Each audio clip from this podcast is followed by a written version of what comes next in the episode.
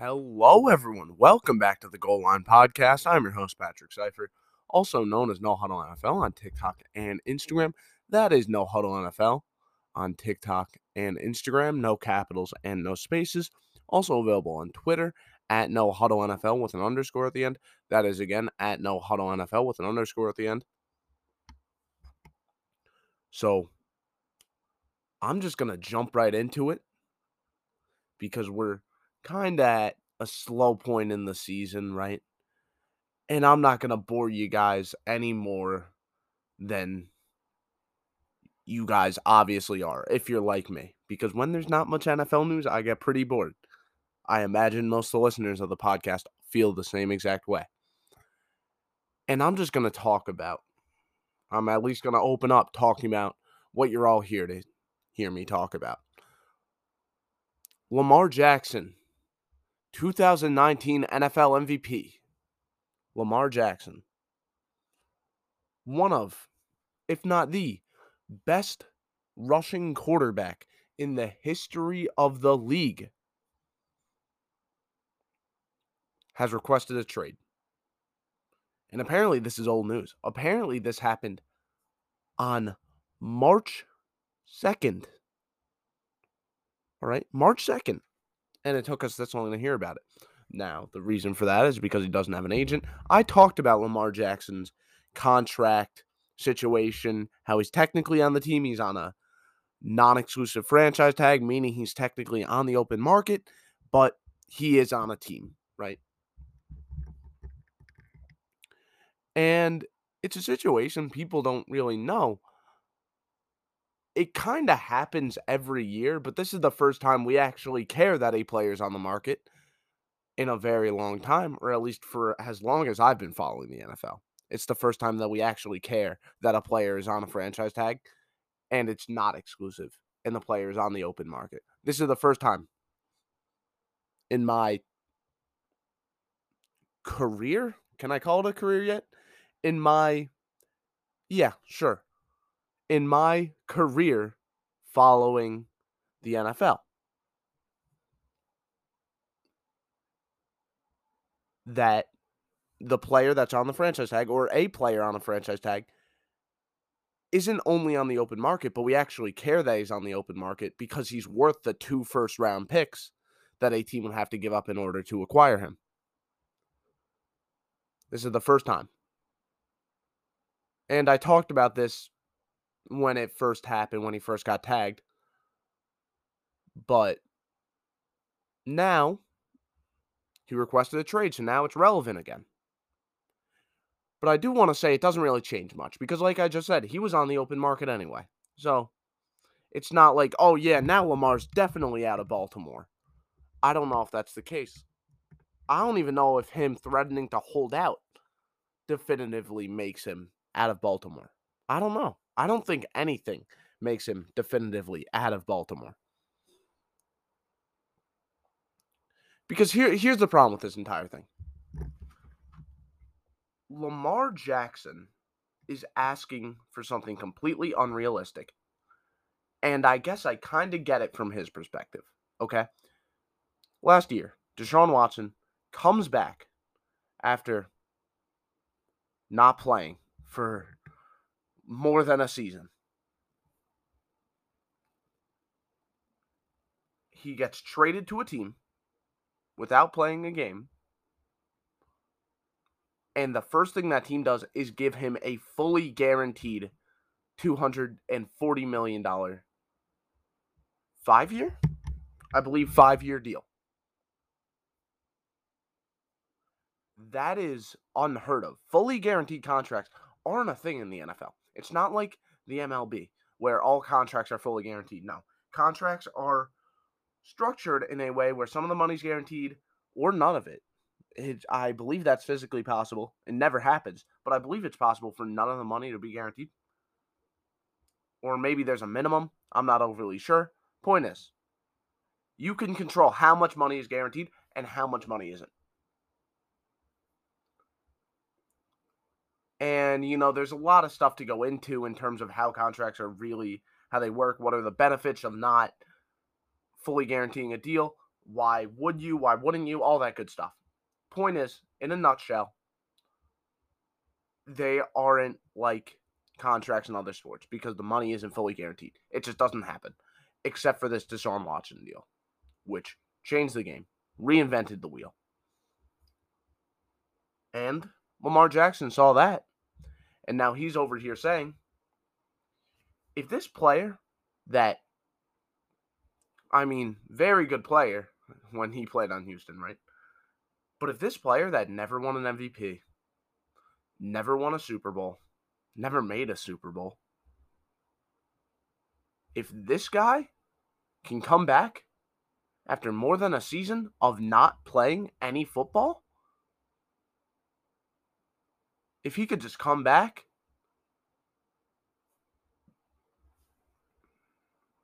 well if a player that came back after all that stuff never won a Super Bowl, never won an MVP, never even made the Super Bowl. If he could come back and get that contract fully guaranteed, I, Lamar Jackson, as a former MVP, who has pretty much put the team, at least the offense, on his back since his second year in the season. He deserves, or I deserve, if I'm speaking from Lamar Jackson's perspective, I deserve a fully guaranteed contract too. And so do, so do all these other guys. And I am trying to make the market better for everyone. And that's why, I mean, I'm I just looked at my phone before starting the recording. That's why I see a notification from Bleacher Report saying players standing up for Lamar Jackson. Not because they actually care for Lamar Jackson, although they probably do. Not that they actually think he's being treated unfairly necessarily. They're not really doing it for him. They're doing it because they want the trend of players getting fully guaranteed contracts to begin. Because obviously, if you're a player, you want that. So Lamar Jackson is trying to make the Deshaun Watson deal go from an outlier to the standard for elite quarterbacks, such as Lamar Jackson. That's what he's trying to do. And from the player perspective, yeah, you get it. But then I mean, there's a reason all these teams are publicly saying they're not interested in pursuing Lamar Jackson. It's not because they don't like Lamar Jackson as a player. It's not because of this bullshit narrative that he can't stay healthy, something I'll get to soon. It's not any of that stuff. It's not that he can't throw the football. It's none of that. I truly believe if Lamar Jackson and Patrick Mahomes, right? If they were swapped in this situation and Patrick Mahomes was asking for what Lamar Jackson is asking for, I don't think he gets it. I think the best player in the league can ask for a fully guaranteed contract no matter who it is, and they won't get it. I am 100% convinced. I truly am. Asking for a fully guaranteed contract. It just doesn't happen. The NFL owners don't want it to continue to happen. And letting it go from a one time thing with Deshaun Watson to, oh, now it happened twice in two years. So now, what's it going to be? A once a year thing? Oh, now it's twice a year, three times a year. Oh, now all these quarterbacks are asking for fully guaranteed contracts because now five guys got it. Owners don't want that to become the standard. So that's what this is all about. Okay? And is it unfair to the players how, you know, in the most injury heavy or I I think it's the most of an injury risk. I don't know necessarily if it is the most injury heavy league out of all the major sports. I mean, I would be very surprised if it isn't, but I can't say that for a fact because I didn't look into that. But in a sport that definitely has the highest injury risk out of any of the main sports, why is that the one without fully guaranteed contracts? Why is the MLB the one that fully guarantees the players their money? How does that really make sense? And from the player's perspective, I get it. I do. And I'm not going to say, oh, Lamar Jackson's in the wrong. I'm not going to say the owners are in the wrong. I'm not picking a side here. I'm just giving you guys the facts. And the fact is that there is not a single owner in the league other than the Browns owner or a single GM in the league other than the Browns GM that is willing to give Lamar Jackson or any player for that matter a fully guaranteed contract. I'm 100% convinced of that. 100%. Well, a fully guaranteed contract north of 100 million.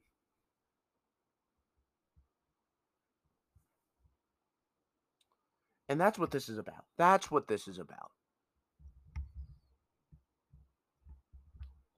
The thing that I find really interesting about the trade request, though, and the main thing I think it changes is now there's a bit of a question about whether or not Lamar Jackson wants to be in Baltimore. And now the question begins to get asked Is this entire thing about money, or is it about him wanting to leave Baltimore, or is it both? I think it's both. I do. I think he wants to leave Baltimore because he's not getting his money. And I think that's the common thought. I'd be very surprised if this is all just because he wants to win, something he very clearly wants to do. And I don't doubt that. I truly do think his main goal as a player is to win a Super Bowl, but I think he wants his guaranteed money on top of that. I do find it very interesting that he requested the trade before he got franchise tag, though.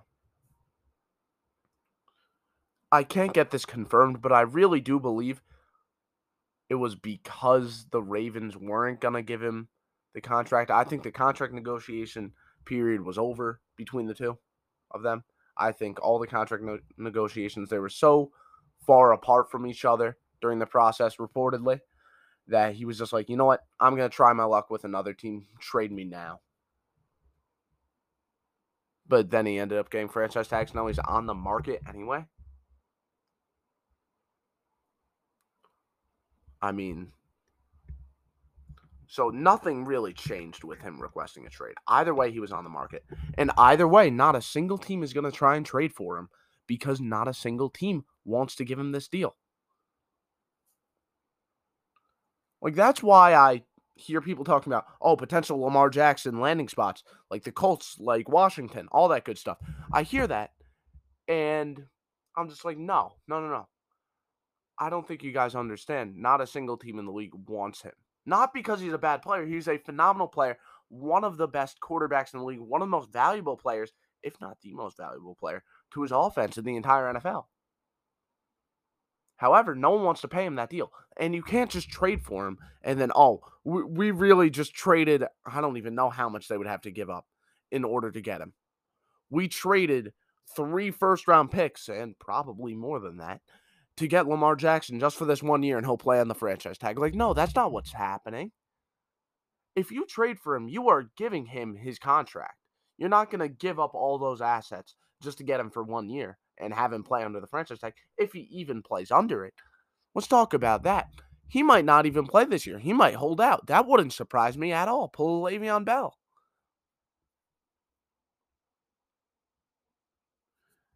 And I want to say this. I think that Lamar not playing at all is more likely than him getting the fully guaranteed contract that he desires. I do. Lamar Jackson isn't going anywhere until he decides and realizes that what he's asking for is unrealistic. And I think a big reason he hasn't realized that yet is because he doesn't have a real agent. He needs an NFL approved agent, not this Ken Francis guy that really came out of nowhere. He needs a real agent to get him to realize how unrealistic this contract request is. I, I mean, it's not it's not happening. It doesn't matter how talented you are. Like I said earlier, I legitimately think if Patrick Mahomes was a free agent and he was asking for that, he isn't getting it. He isn't. And does that mean he won't play another down? Yeah, unless he decides to finally change his mind. Lamar Jackson needs to learn that. The reason Patrick Mahomes would never do that, even though he would obviously like to, is because he has an agent to tell him not to. Lamar Jackson doesn't. He needs one. And it's clear. It's either that or he needs to understand by himself how to go about this because the way he's handling it is terrible. I mean, he's trying and he might end up holding out, but let me tell you, it's going to it's not going to change anything. He's not getting that deal no matter what. Now, I could talk about landing spots for Lamar Jackson, but like I said earlier, I don't think it's worth talking about until he finally settles down. If he does settle down and he's like, all right, I understand that what I was asking for is unrealistic. Let me ask for something that's, you know, plausible. And then I'll start talking about, oh, you know, what if he gets traded to the Patriots, the Commanders, all that good stuff. But mm-hmm. until then, it's not worth talking about because right now it looks like he's going to technically be a Baltimore Raven, but he's not going to play down. At least this year. The trade request doesn't change much of this, though. It doesn't. At least not from my perspective. I don't think he's overly angry with the fact the Ravens haven't gave him receivers. I don't think that matters to him as much as everyone really thinks it does. Now, let's talk about some teams that aren't the Baltimore Ravens because the Ravens did very little during free agency. I'm going to talk about the top five teams that really improved the most from free agency. Let me start with a little bit of an honorable mention the Houston Texans. They brought in Dalton Schultz at tight end, Chase Winovich at D end, Devin Singletary as a backup running back, Robert Woods at wide receiver, and Shaq Mason at guard. Listen, the, the thing I really like about what the Texans did, they didn't make any outstanding moves free agency wise but I think they made strides towards becoming far more watchable. Like that's the thing. The Texans weren't really like fun to watch for anyone, especially not Texans fans. And I think these signings, bringing in a starting caliber defensive lineman, bringing in one of the better tight ends in the NFL, in Dalton Schultz and the defensive lineman I was talking about earlier was Chase Winovich. Bringing in Shaq Mason at guard. I mean, he's actually been all right. I mean, he had some good years last year with the Buccaneers. He wasn't anything special, but he's a starter for sure. Devin Singletary to back up Dameon Pierce. Now that rushing ta- attack is a little bit more scary. I mean, they didn't do anything game breaking. Although the deal with Laremy Tunsil, I don't think was very bad. I think Laremy Tunsil, Tunsil is very good and he's worth a contract like that. And lock him up for the long term is great, but it, it was a lot of money, man. And I think that they could afford to do that too. I think the reason they're willing to pay him that much is because they're not that good. They don't care about wasting a little bit of cat a little bit more cap space than they need to. And Robert Woods, I mean, at least he's a veteran receiver to bring in. Like none of these moves are really like wowing me, but I do like that they're starting to at least look like a team that can compete a little bit. Because I mean, you look at that roster last year, they had nobodies. Nobodies all over. So let's start with our number five, a team that I probably wouldn't have had in this top five if not for a move they made yesterday night or two nights ago. I don't know if it was yesterday night or, or two nights ago, but they signed Bobby Wagner, a reunion with a future Hall of Fame inside linebacker. One of the most consistent players of my lifespan. Someone that has always made a great impact on every defense he played for. Is he the number one off ball linebacker in the NFL like PFF says? No.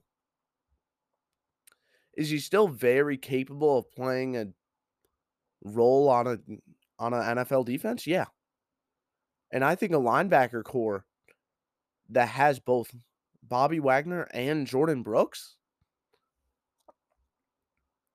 I mean, that could do some damage. Again, I don't think Bobby Wagner is great in coverage. I don't think he's great at going sideline to sideline anymore. Let me tell you this if you're running inside zone and you get past that first level of defenders, the defensive linemen, Bobby Wagner is going to make the tackle, and it won't be anything more than a five yard gain. Absolute maximum. That's what Wagner does. He makes sure that when the play breaks, right, instead of allowing a 40 yard gain, it's only a five yard gain. That's the thing that's great about Bobby Wagner, even still. He's a very nice piece to have in your defensive front because he prevents those long runs from being long runs. He makes the broken plays not so broken. Jordyn Brooks will be a little bit more of the playmaker to Bobby Wagner's, you know, safe play style that really raises the floor for this defense.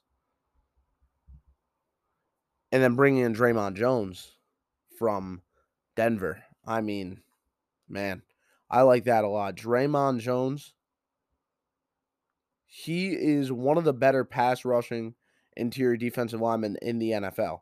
At least last year he was. I mean, he was extremely capable last year having 45 tackles, 13 tackles for loss, one forced fumbled, 6.5 sacks. Again, as an interior defensive lineman, that's a lot.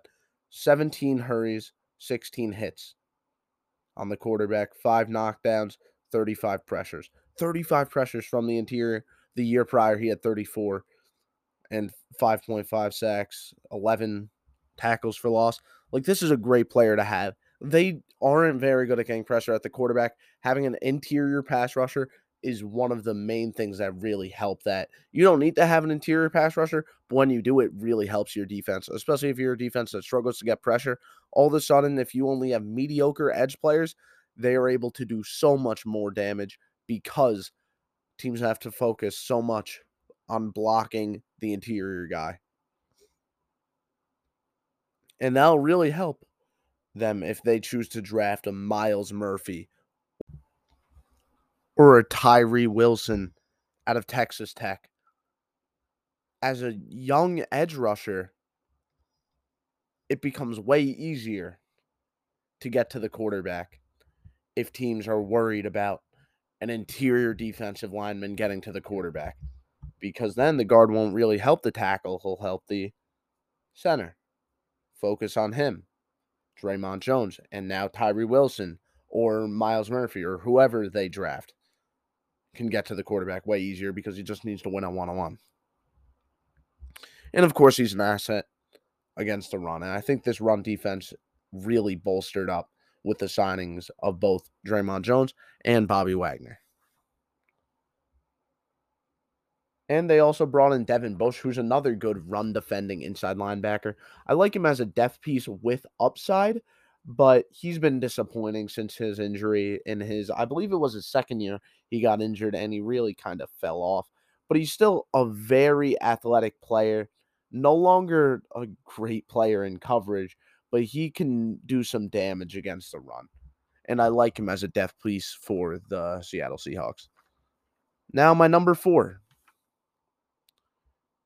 is a team that really just made two big, big, big moves. One of them was way bigger than the other, but the other one is massive. And a lot of people are going to underrate it because it's a underrated player, but real big NFL fans know, and people that watched him, right? Like you, I've actually heard a lot of people hype this guy up because so many people think he's underrated. He might not even be underrated anymore.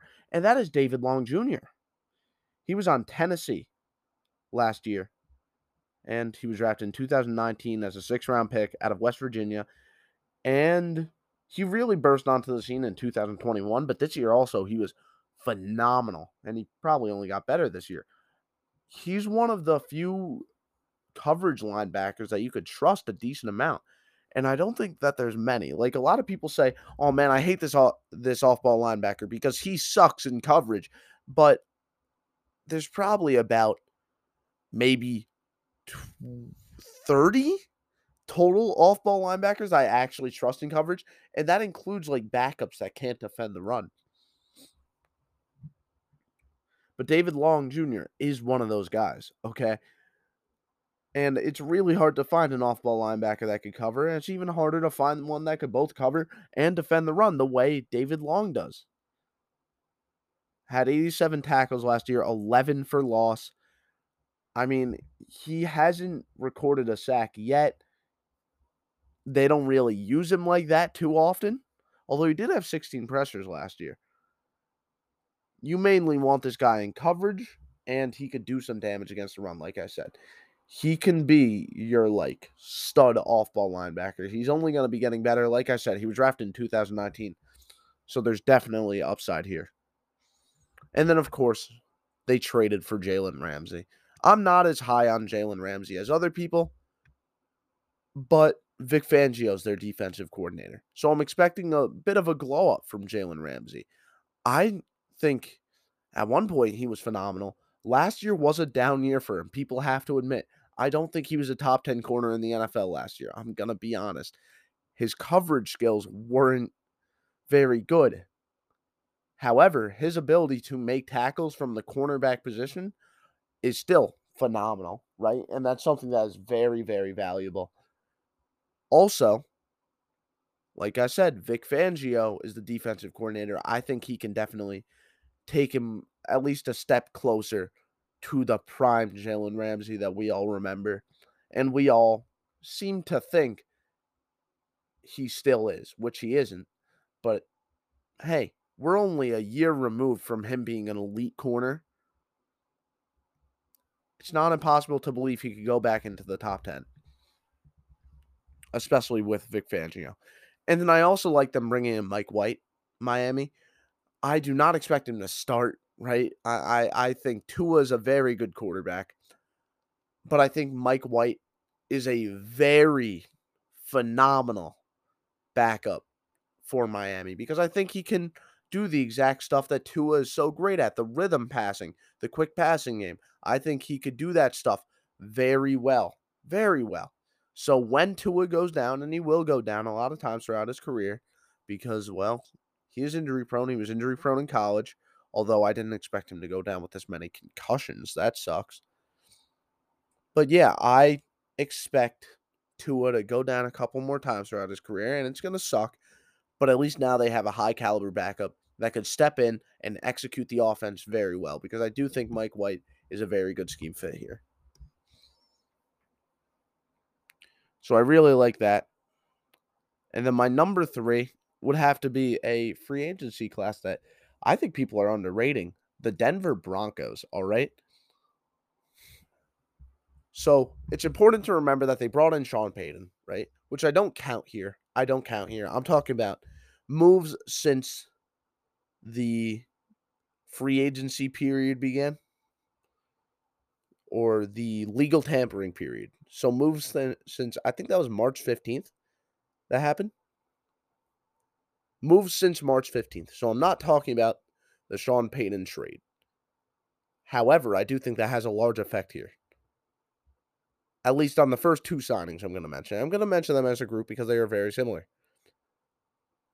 Sean Payton, offensive lineman. What is the first thing that come to mind?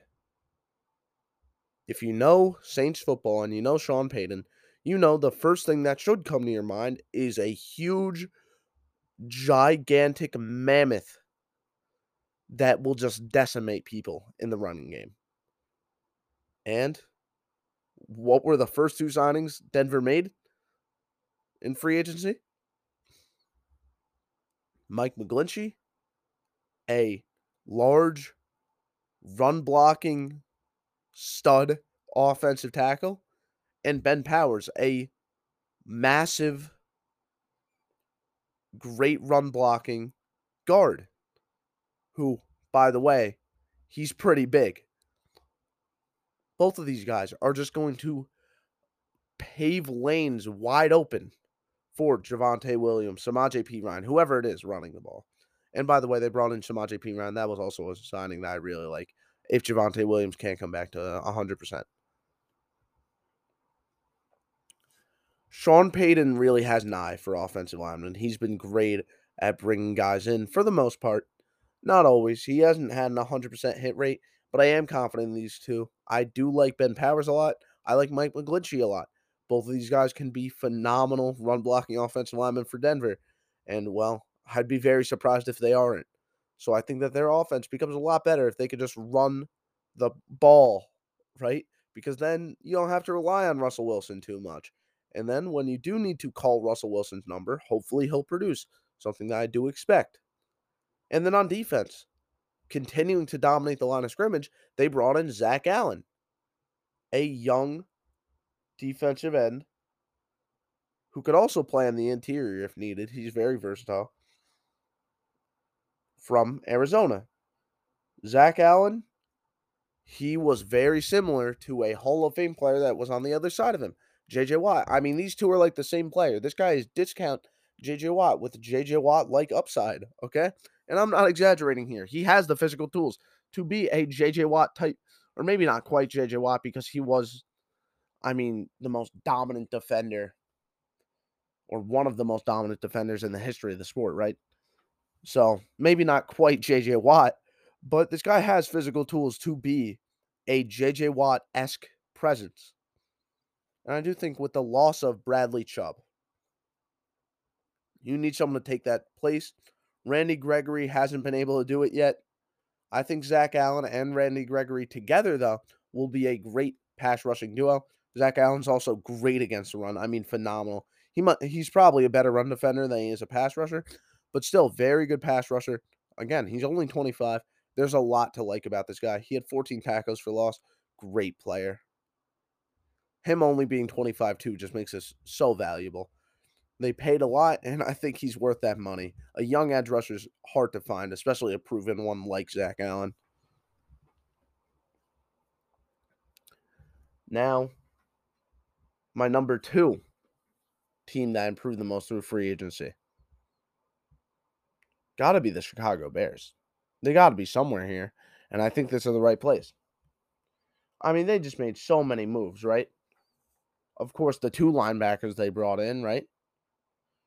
In TJ Edwards and Tremaine Edmunds, They might have the best coverage linebacker duo in the entire NFL. I just mentioned how I think off ball linebackers trying to look for one that can cover, trying to look for two that could cover is just downright impossible. But Chicago did that. They brought in two guys and paid them both a lot of money, but still, they brought in two guys that are very good in coverage, and they're also very capable tackle tacklers. I do think they overpaid for Tremaine Edmunds. The TJ Edwards signing I like much more. But building around your off ball linebackers as a defense, at least a young defense, definitely a strategy I could get behind. Because now the floor for your defense every given play is much higher, right? Because now that your two best defenders are off ball linebackers, they could cover sideline to sideline, right? So your corner missed a tackle. Oh, it's fine. You have TJ Edwards to clean it up. Oh, your defensive line sucks, so they all got moved out of the way. It's okay. Tremaine Edmunds, here he comes to make the play. But none of these guys are really like that. They're, like I said, better coverage guys. So, eh, I don't love it, but still, it's not like they just made these two moves. They're moves I like. Don't love them, but I, I like them. I see the vision. Then Robert Tonyan. I like that a lot. You know, just a depth piece with Cole Kmet. I think now you can run more 12 personnel, allowing them to really get more out of the running game that was oh so great for them last year. Demarcus Walker, that's a shining I like. I like Demarcus Walker a lot.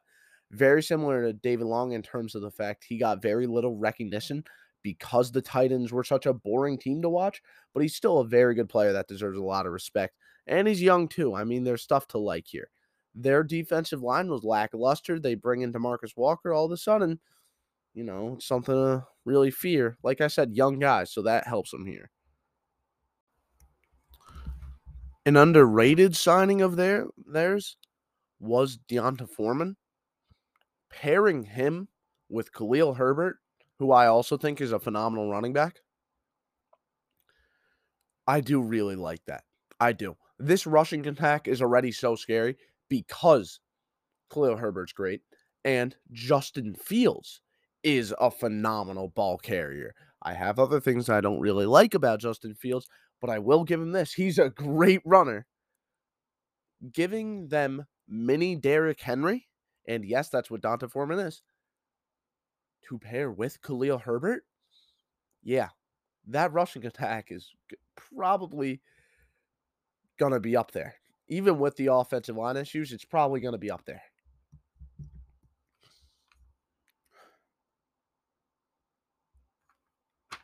And then they also made the DJ Moore trade, which was great for them. Great. Love it. Love it for the Bears. They didn't need that first overall pick. We all know this. Even if you don't like Justin Fields, you got to admit sticking with him's the right move. If you really think you can improve him, you got to stick with him, right?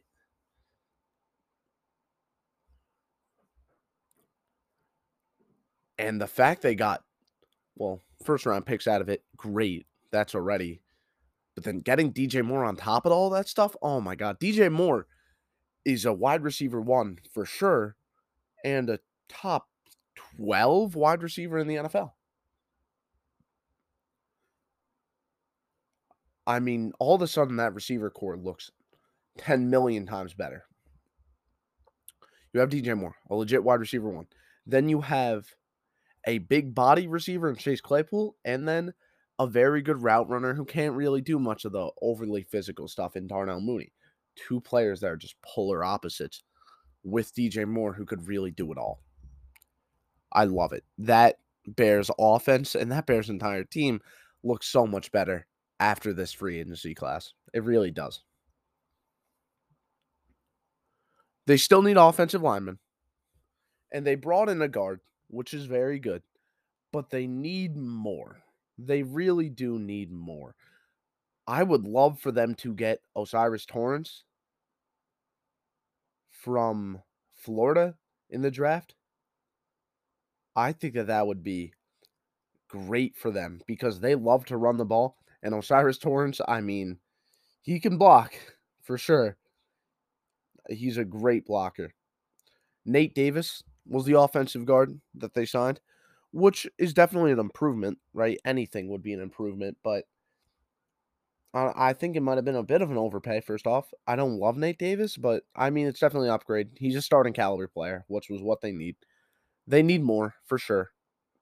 Bringing in a guard, O'Cyrus Torrence, I would love, but they probably won't draft a guard. They need offensive tackles, right? Still though, stuff to like here. A lot of stuff to like. Demarcus Walker only getting seven million dollars per year is a steal. Let me remind you guys. So that that's like the main thing I love here.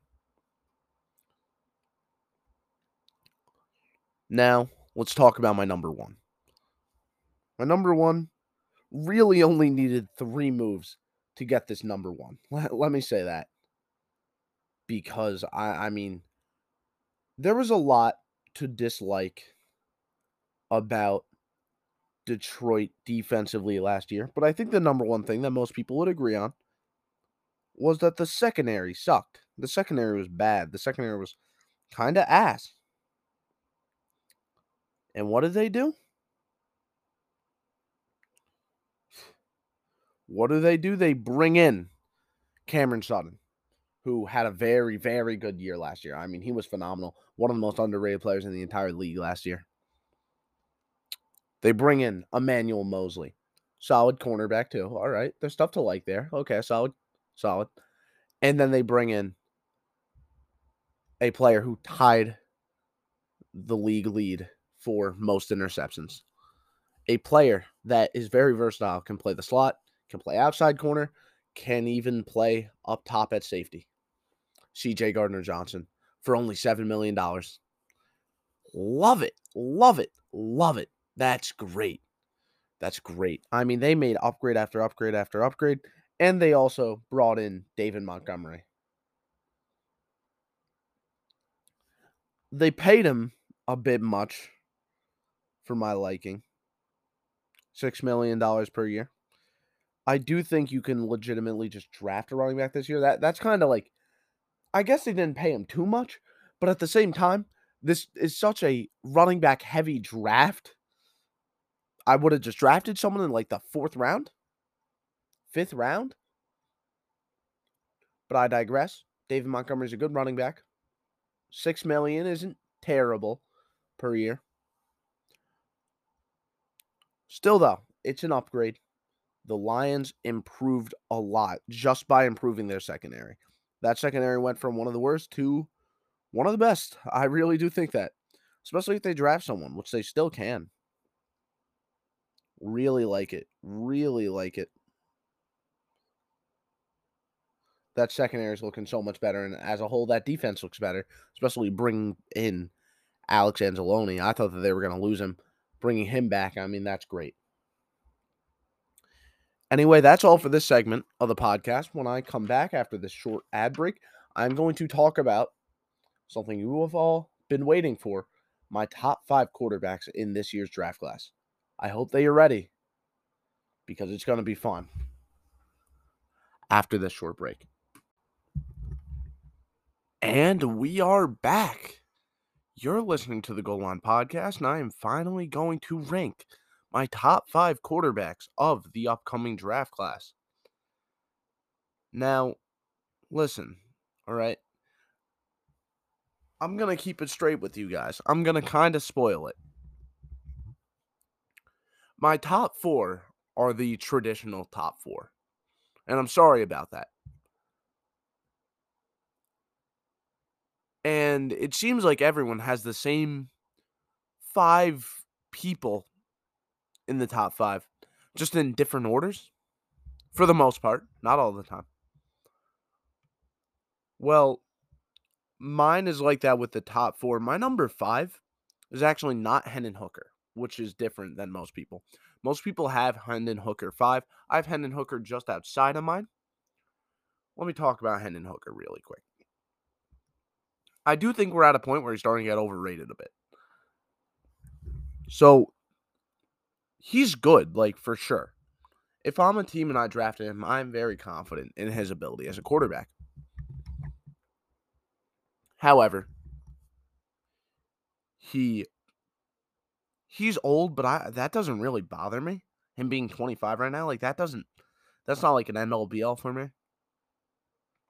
Him coming off an ACL injury does scare me though, because I do think his mobility, while it's not something he relies on a lot, I think it's the only thing he really has that really like drives it home for me. You know, I think the main thing that separates this guy from being just a true game manager and the main thing that gives this guy upside to me is his mobility. If that's gone, I think he's a quarterback that maxes out as a low caliber starter and I think his ceiling takes a huge drop. He's a good thrower, but he doesn't throw the ball in any way that really breaks the game, you know? He's consistent, but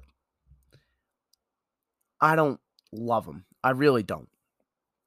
The pocket presence is good, you know, he'll stay in there, he doesn't really move around the pocket as much as you would like to see in a modern day quarterback. He's actually really robotic. in the pocket. He was a very good athlete before the ACL injury. Hopefully, he can recover, and then that upside is still very clearly there. And he shows the ability to make defenders miss. But I would like to see him use that more in the pocket more. And again, if the ACL injury happens, I don't know how much you want this guy running. Or the ACL injury really affects him. I don't know how much you want him running. And I also think he, as a runner, he reads blocks very well. Like, I think a lot of his standout traits are part of his running ability, which is also an asset of his that he doesn't use as much as he would like. But as a thrower, he definitely has the arm to threaten all de- all levels of the defense, which is great to see. And overall, he's just very accurate. His ball placement is spectacular. And he goes through the progressions well, for the most part. But like I said, the ACL injury really scares me away from his upside because I do think most of his upside is upside is as a rusher. And I haven't seen him thrown enough into enough tight windows to really be excited. That and if I'm expecting him to be like this, you know, game managing quarterback, he hasn't really shown the ability to anticipate throws. He kind of needs to see it to believe it. He won't throw with anticipation. He won't really lead his receivers. He has to see them open right now. He can't just expect. And that lack of eye manipulation too comes with that, and that's something you really need in the NFL. Also, his footwork is poor in the pocket and really everywhere. It's fixable, but I don't know. I like Hendon Hooker. Like, if he gets drafted in the mid second, late second, somewhere in that area, I'm not going to hate the pick. However, there's people hyping him up to go into the first round. I've seen a mock draft where he was going to Seattle in the top 10. And I hate that. That would be horrendous. I think that would be a terrible move. And I don't think he's worth a first round pick. I think he's worth a mid second round pick at highest. I'm going to be honest with you guys. He's definitely capable. It's just the upside I, I don't really see. My number five instead is Jake Haener from Fresno. You know, broke all of Derek Carr's passing records and all that stuff, right? Fresno State quarterback Jake Haener. He's a rhythm passer with improvising ability. That's why I have him marked as. His arm strength is very impressive. He's an above average athlete. The release is very quick. I mean, he's able to you know, as a rhythm passer, right? He executes these like quick passing game concepts very well. And that's because his release, I mean, he throws the ball, it's instantaneous, right? And of course, to be a rhythm passer, you got to th- time your throws well, and he does that very, very well. And pre snap reads like he, it's very clear he knows how to read a defense pre snap. Like you'll see him replace the blitzer with a pass a lot, right? You know what they say, throw towards the blitzer, and he does that a lot. Like it's something very common. And, you know, he's very good at seeing the blitzer based off tendencies. And, you know, you'd be surprised by how many times a linebacker just shows a very clear blitzing stance. Like they'll have one foot very far forward and, you know, all their weight forward. And a quarterback just thinks they'll have all day in the pocket. But Jake Haener, you don't see that. And it's something that's far too common in college quarterbacks. And he has shown the ability to throw into tight windows. He has. You know, if you want to execute across the middle like Jake Haener likes to, you got to be able to throw in between defenders into tight windows. And Haener has the arm strength to do it, and he has the balls to do it. Something that you love to see in a quarterback. I want to see a quarterback with balls. I want to see a quarterback that really has the guts to throw it across the middle, to throw the dagger through the tight window. I want to see a quarterback that has that kind of guts, especially when you have the arm to do it. And he's also very capable of putting touch on the ball. So it's not like he can only throw the ball with tremendous amount amounts of zip because, like I said, he's uh, he has a strong arm. He could also loft it into the perfect spot, and I say perfect spot because he's very, very accurate, very accurate at all levels too.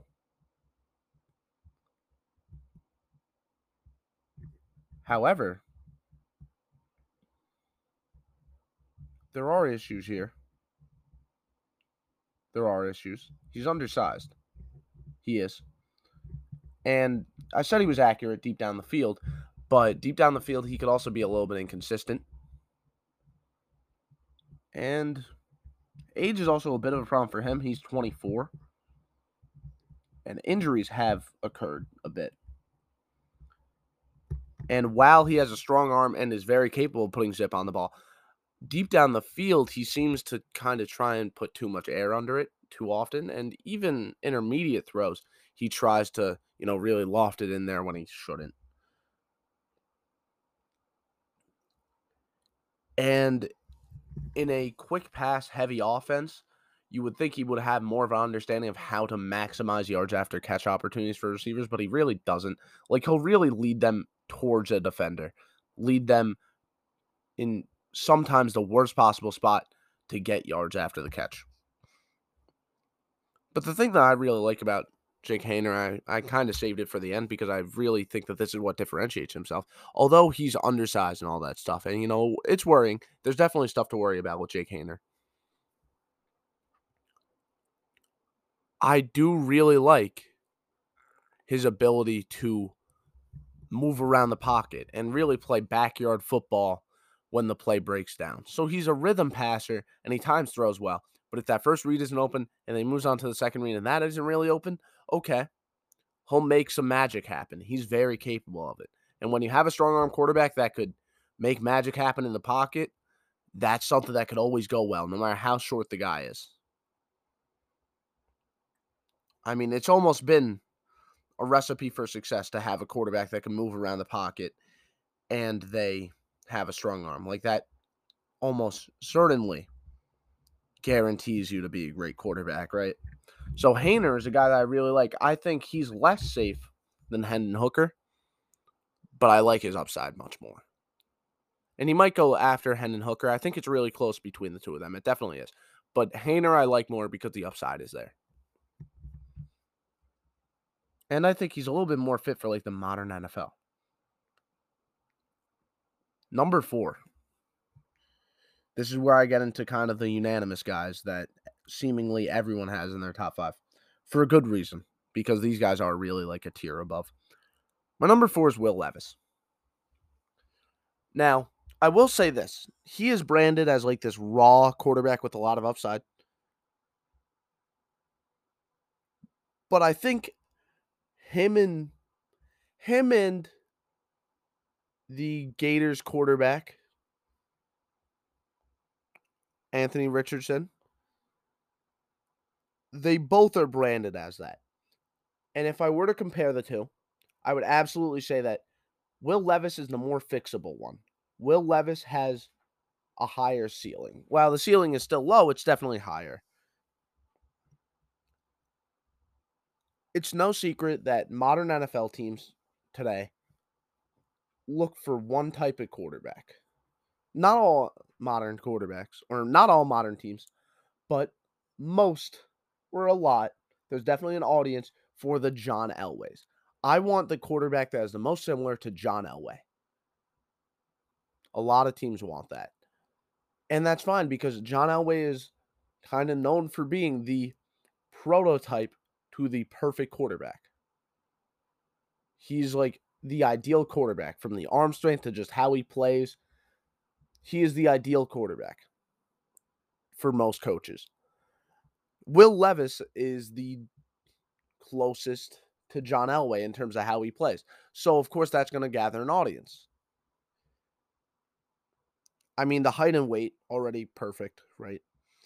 His arm is ridiculous. I mean, it's ludicrous the arm strength he has. I mean, he can make these 60 yard throws effortlessly. And the pocket presence is very good. He'll stand there and he'll be tough. And that's the thing about this kid. He's tough. Will Levis is tough. Okay. And he's shown glimpses of unbelievable ball placement. I mean, his best, at his best, if he can be the best, like if he could play all the way up to his ceiling, I mean, it's lights out. He'll be one of the best quarterbacks in the NFL. I mean, touch passing, just overall as a passer, phenomenal.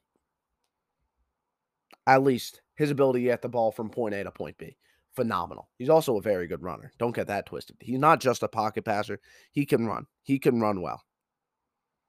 And he played in a pro style offense too in Kentucky. Right? So, you know, you got a good touch passer with phenomenal arm strength, ideal size, decently, or not decently. He is very mobile, very tough, good pocket presence, all that good stuff. And, you know, he played in a pro style offense. So, what is there not to like? The decision making has been poor. It has. And it's just the mental stuff, really. He locks onto the first read a lot, far too often. In the NFL, that will get you killed. That has been a death sentence for quarterbacks if they don't get it fixed and sometimes he even predetermines his reads and kind of just throw it right to a defender when anyone with eyes can tell that it wasn't going to be open once the play started. Like he doesn't really read post snap, which is yikes in the NFL. That's a death sentence. And while he does have some amazing glimpses of just a phenomenal quarterback in terms of placing the ball at the right spot, there's also some clips of him not doing that at all and him being very inaccurate. So the accuracy is questionable. Although it's very good sometimes, it's also very bad sometimes. And sometimes he just holds the ball way too long. All these problems, though, are very fixable. So I think he is a fixable quarterback. He has to go to the right landing spot, though. That's what it's going to be about. If he could go to a coaching staff that knows how to coach him up, he's going to be the best in the draft, most likely. Unless Anthony Richardson also goes to a team that knows how to coach up a quarterback. Because Anthony Richardson, my number three, has more upside. And that's why I have him at number three. Because the upside this guy has, I mean, it's all time great level. Will Levis's is also all time great level, but this is like first ballot Hall of Famer, best quarterback ever in terms of athleticism type of shit. And I'm not exaggerating. His athleticism, you look at his combine numbers, unrealistic what he did. I mean, my God, people already heard about the combine so much, the combine times that he put up. But I'm just going to list it for you guys because, well, I mean, even though you heard about it, I just need to state it again because it's just so ridiculous for maybe the one listener that hasn't heard it. The numbers that Anthony Richardson, quarterback, put up at six foot four, 231 pounds. He had a 4.43 40 yard dash, Again, he's a quarterback doing that. A vertical jump of 40 and a half inches and a broad jump of 129. The 40 yard dash time, by the way, is an all time record for quarterbacks. Anthony Richardson is ridiculous. Okay. And he plays at a speed like that too. His athletic profile is absurd. And because of that alone, you have to just become aware. This kid, Anthony Richardson, maybe maybe he gets drafted, sucks at quarterback. I wouldn't be become I wouldn't be surprised if he becomes a running back, or he's probably too big to be a running back, a wide receiver, just play some other position because he's such a good athlete.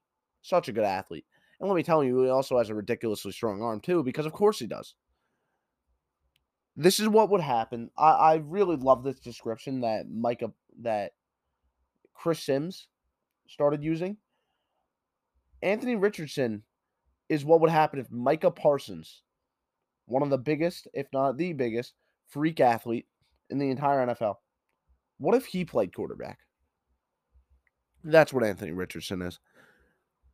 But he also has a ridiculous arm. The pocket presence actually has improved severely. He's very raw, and it started off really bad, but during the season you could tell it was improving severely, and that really makes you that really makes you excited to watch him play. Because well, him slowly improving at a trait like that makes you think he'll slowly improve in the NFL. Kind of like a Jalen Hurts, where he'll suck originally, and then, you know, after eight games, he's going to be way better at all aspects, and then give him another eight, and he's way better. And you just keep watching him develop as a quarterback every single half season, every single season, right? He can read the field much better than he gets credit for, too. Obviously, he's extremely fast, extremely difficult to bring down. His arm strength is ridiculous, and his height and weight obviously ideal. And he throws on the run well. And except on vertical routes, he has some good good ball placement.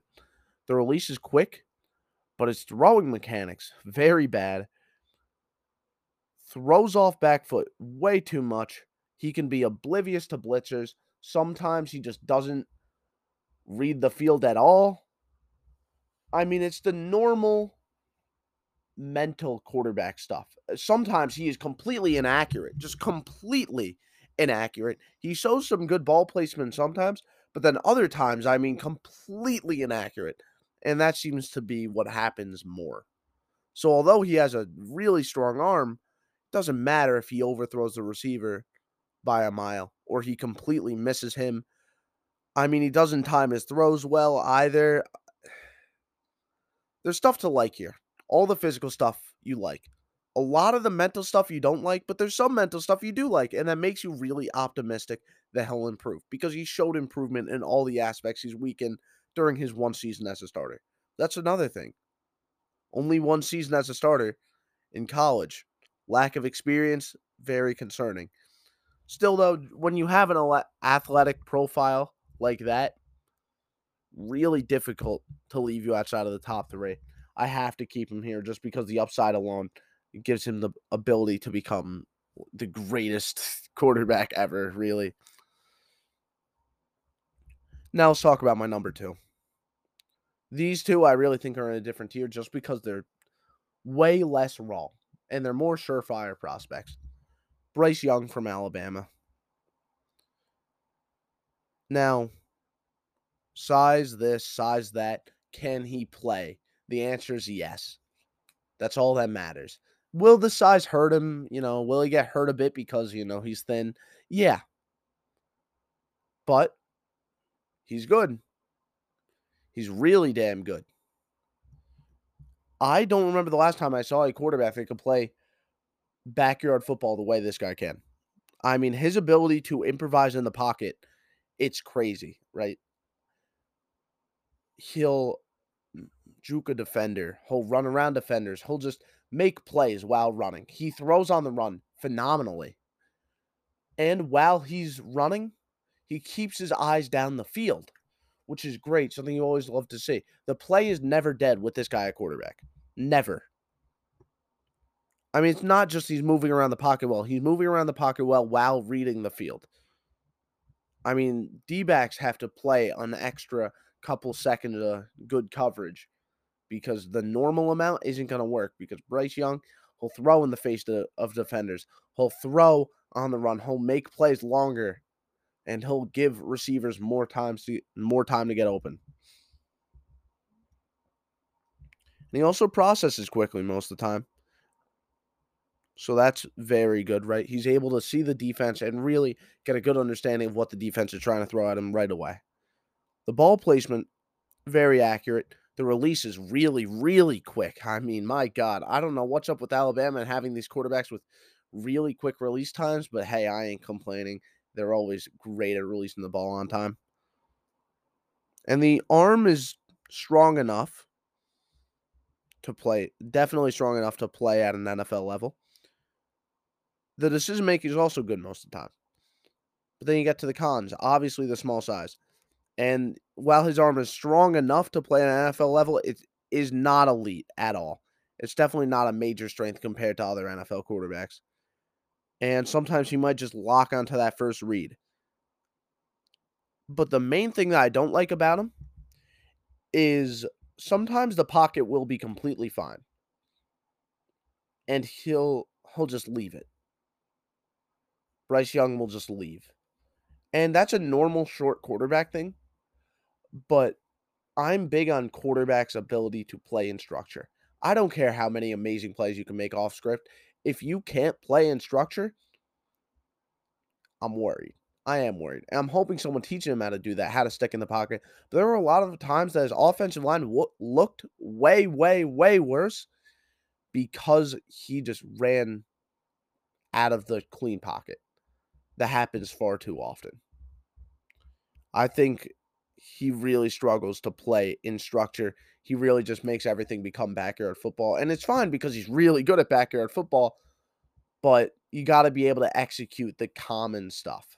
In today's NFL, you got to be able to execute the slants across the middle, the, you know, quick hitters. You got to be able to do that.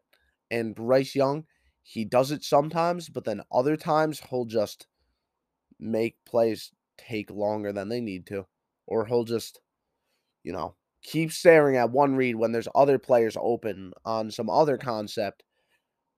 And then he'll make moves in the pocket until that one receiver's open. And again, it's fine because it works.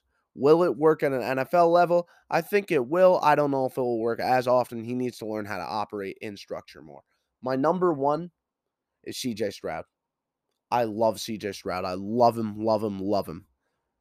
I just talked about how I like quarterbacks that can play in structure. CJ Stroud is great in structure. But I also think people really knock his inability to improvise when he has that ability. He has it. He just doesn't really use it. We saw in, in the Georgia game, he is very, very, very capable of making these good plays off script when the pocket breaks down.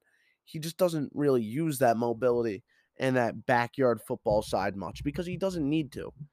When you have that Ohio State team around him, he doesn't need to often. His ball placement is near perfect. I don't think I've ever seen a quarterback that could place the ball in the perfect spot as consistent as consistently as Bryce Young. Or sorry, as CJ Stroud.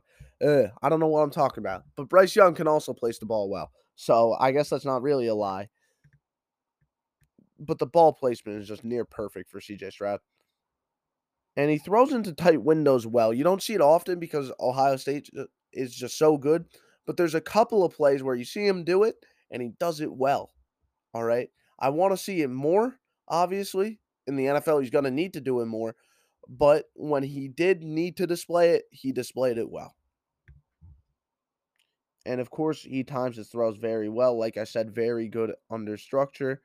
And in order to be good in structure, you got to be able to time your throws well. And like I said, if he needs to escape pressure, he could do it. He just doesn't need to do it often. And that's the good thing about him. He knows when to start doing it and when not to. And actually, that's not true. Sometimes he doesn't do it when he needs to, but other times when he really is thinking about it, he starts to do it. He never does it when he doesn't need to. So that's good. But the problem is sometimes he needs to and he just doesn't do it. And that's something you kind of got to coach up. But I think that's more of a mentality thing. You drill that in, I don't think that'll be too hard. He reads the field very well. He's an excellent touch passer. I mean, he's very good at placing air under the ball, as you would expect from someone with the ball placement that he has. Pocket presence is far above average. But the arm strength is only average. And he struggles under pressure at times.